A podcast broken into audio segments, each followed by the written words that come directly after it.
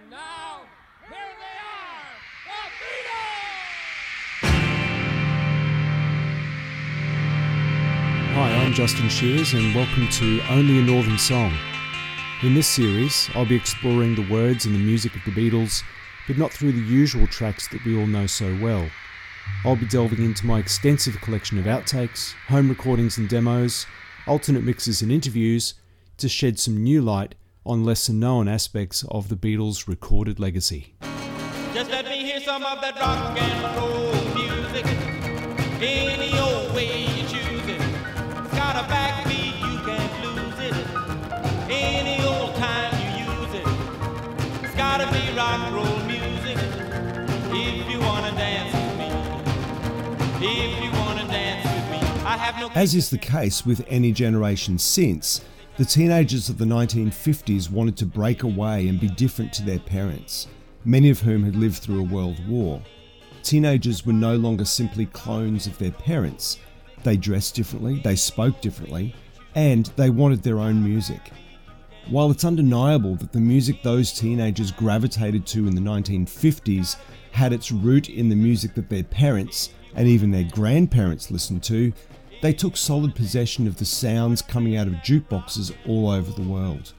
Frank Sinatra had been responsible for the invention of the Bobby Soxers, but they soon switched their allegiances to the new breed of hip swinging, piano thumping, greased back quiffs coming out of the United States, ready to invade the world and change it forever. In this episode, we'll sit in on the Get Back sessions of 1969 as the Beatles pay tribute to the sounds of the rock and roll artists who captured their attention, inspiring the sounds which would launch a whole new invasion from the opposite side of the Atlantic.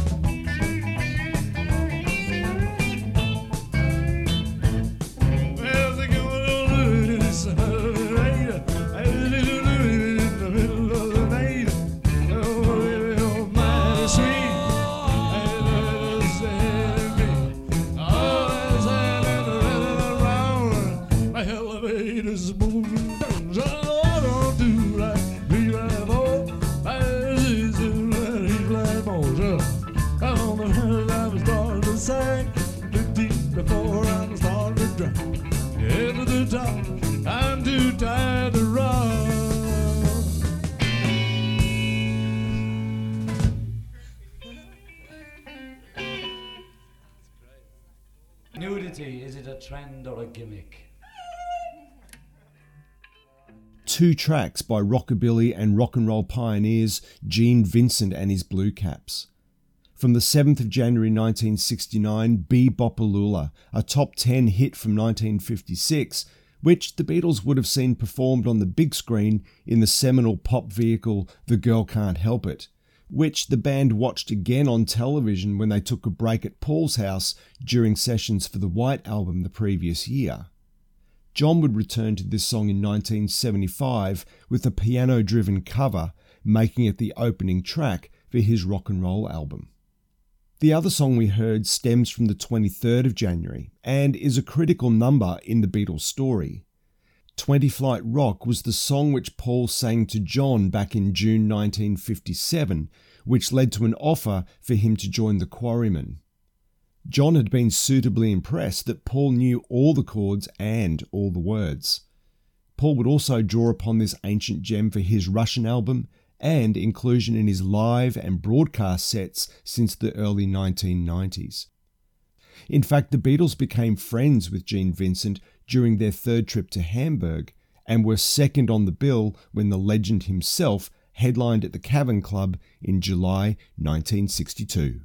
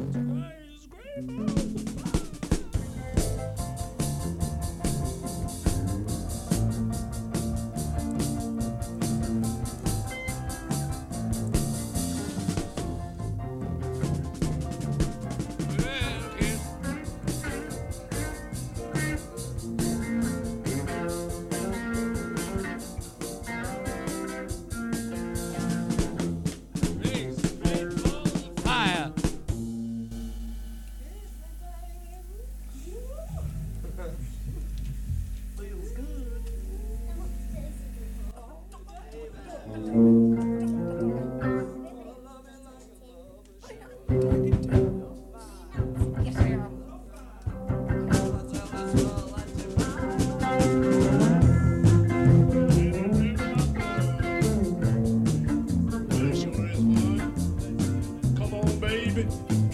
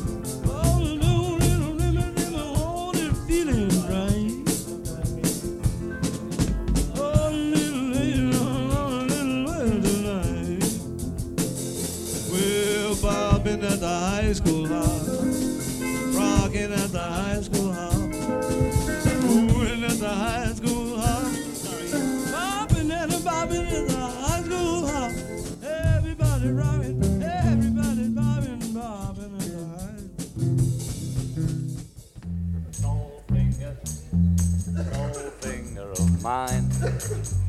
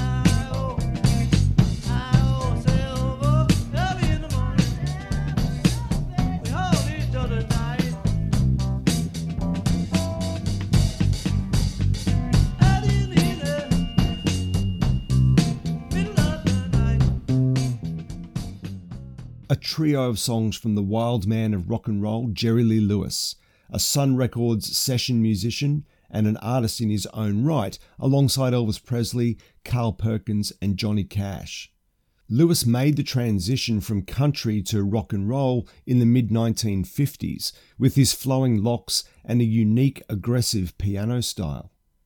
From the 3rd of January 1969, Paul's piano rendition of Whole Lot of Shakin' Going On, Jerry Lee's 1957 breakthrough hit. And from the 26th of January, High School Confidential, another of Jerry Lee Lewis's biggest songs. We also heard an improvised Beatles track known to fans as French Fries or Early in the Morning, which then turns into Honey Hush, originally recorded by Big Joe Turner, but given mainstream attention through Jerry Lee Lewis's cover. And if you're wondering what song George is singing in the background of all this, it's Marvin Gaye's Hitchhike, another version of which featured in our Get Back Rhythm and Blues special a couple of episodes ago. I guess that's the beauty of having 12 bar blues chord progressions at the heart of most rock and roll music. What was that tune? Remember, we were trying to think of one Helter Skelter or Hully Gully or the Hippie Hippie Shake. Five years ago. It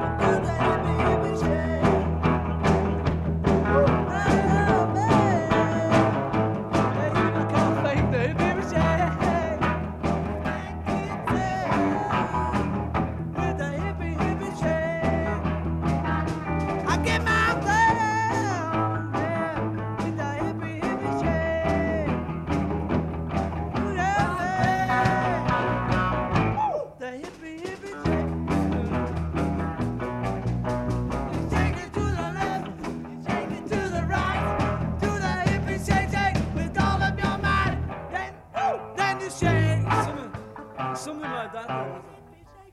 With all of your might. No, If you shake, shake with all of your might. Woo! And then you shake.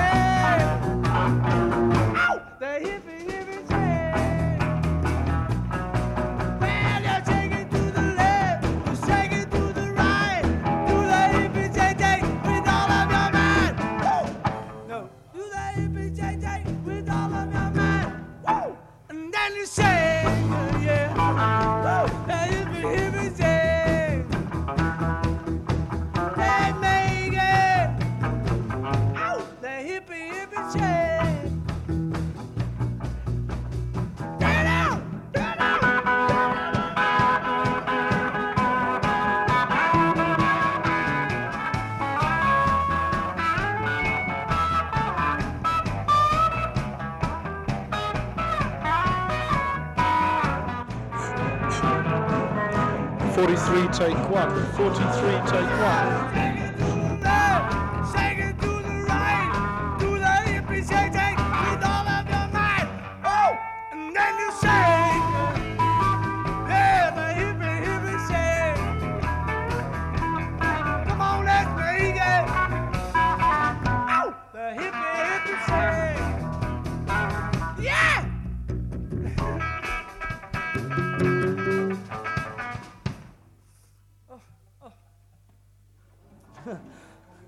Reaching back into their early live sets, the Beatles' 3rd of January recording of the Hippie Hippie Shake.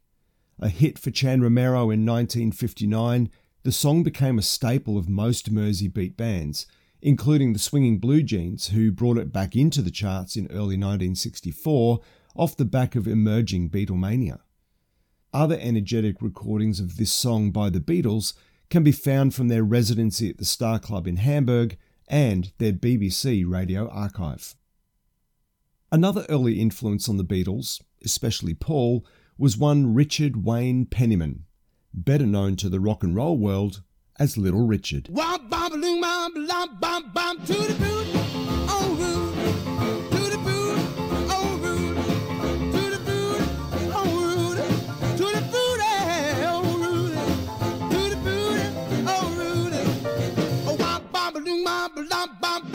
We loved American music.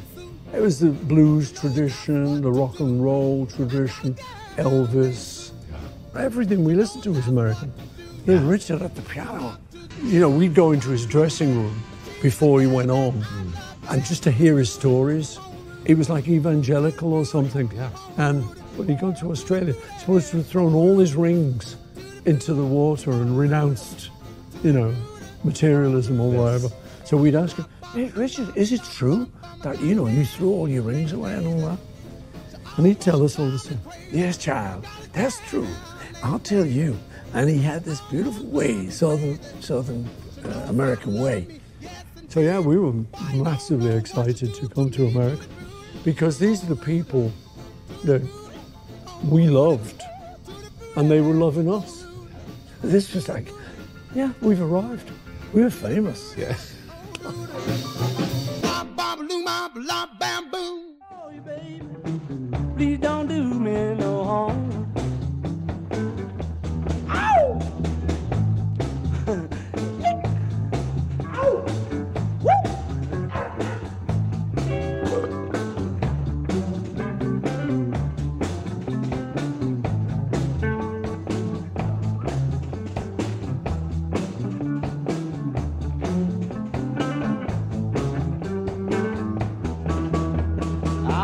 this mm-hmm. morning, Lucy was not in sight.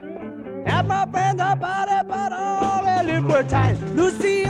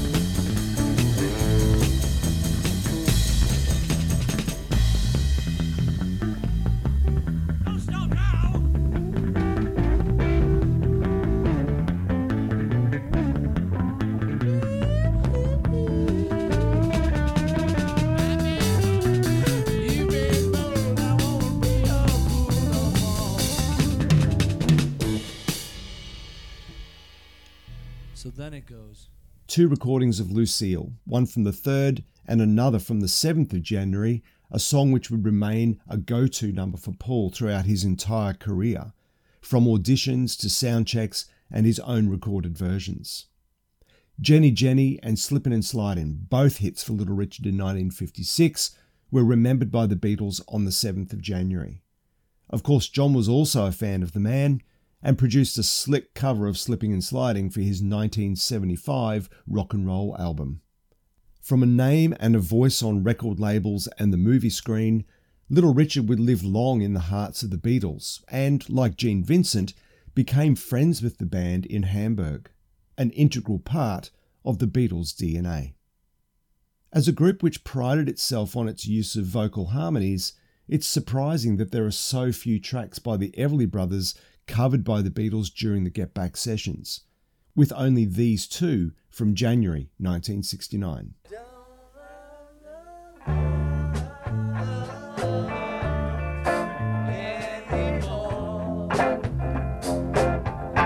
Everly Brothers, when you say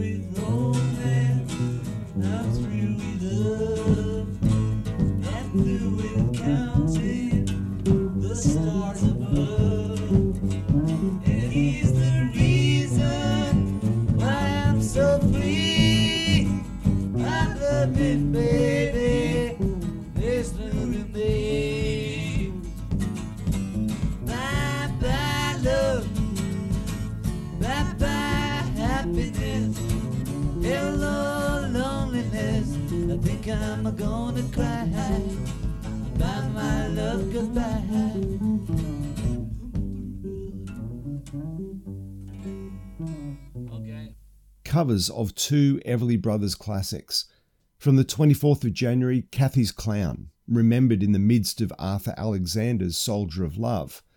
And from the very next day, Bye Bye Love, captured during rehearsals for Two of Us, hence George's noodling in the background. George would return with his own interpretation of this song for his 1974 Dark Horse album, with strong references to the fact that Pattie, his wife of nearly 10 years, had left him for Eric Clapton.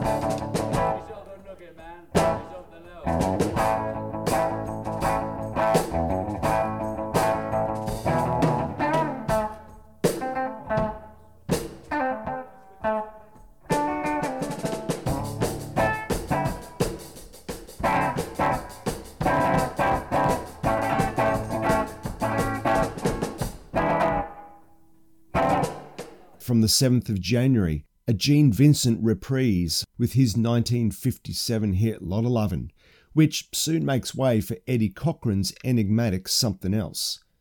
At George's instigation, the Beatles would return to this song again two weeks later.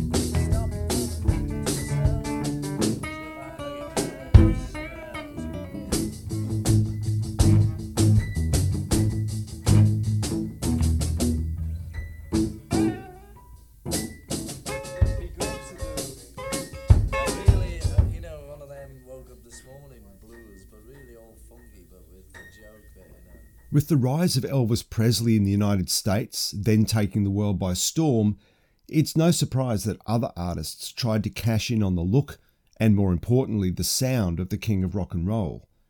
Several British artists adopted the Brylcreemed quiff and curled lipped attitude while at the microphone, including England's very own Cliff Richard.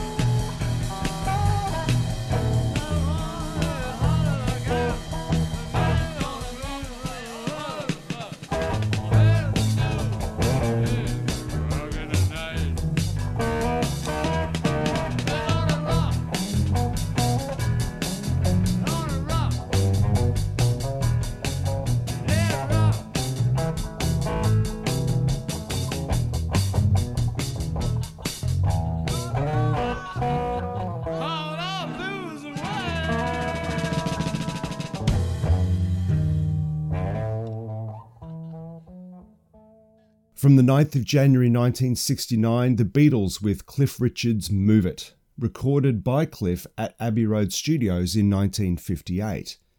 While the Beatles emerged to become his rivals and broke America before he did, a fact which Cliff Richard had trouble coming to terms with, John later acknowledged that before Cliff Richard, there was no British music worth listening to. Saturday night and I just got splayed. I don't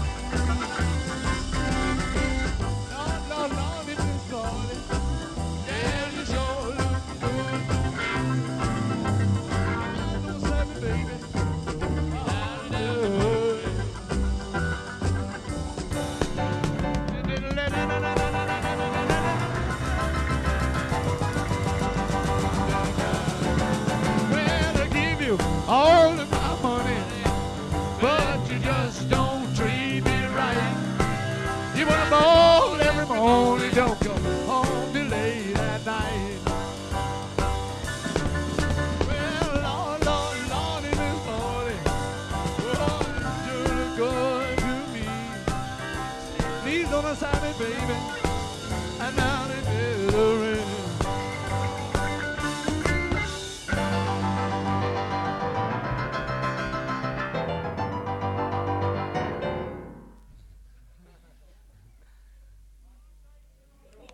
Should we do Let It Be?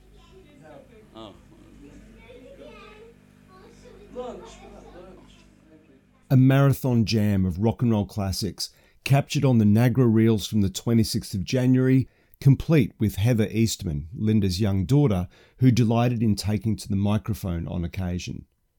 Beginning with Little Richard's Rip It Up, the band then continues the 12 bar blues theme with Shake, Rattle and Roll, originally a hit for Big Joe Turner, but made famous by the likes of Bill Haley and Elvis Presley. Next cab off the rank is another Little Richard medley. No one's sure which song it is from the intro, but being closest to Kansas City, that's what they decide to go with, until Paul morphs it into Miss Ann. And to round out proceedings, a cover of Lloyd Price's Lawdy Miss Clawdy, another song widely covered by the Beatles' favourite artists from the 1950s. While segments of this jam have emerged from stereo multi-track recordings made and mixed by Glyn Johns for potential release, the Nagra reels represent the most complete versions of this moment. Well, that's it for this episode.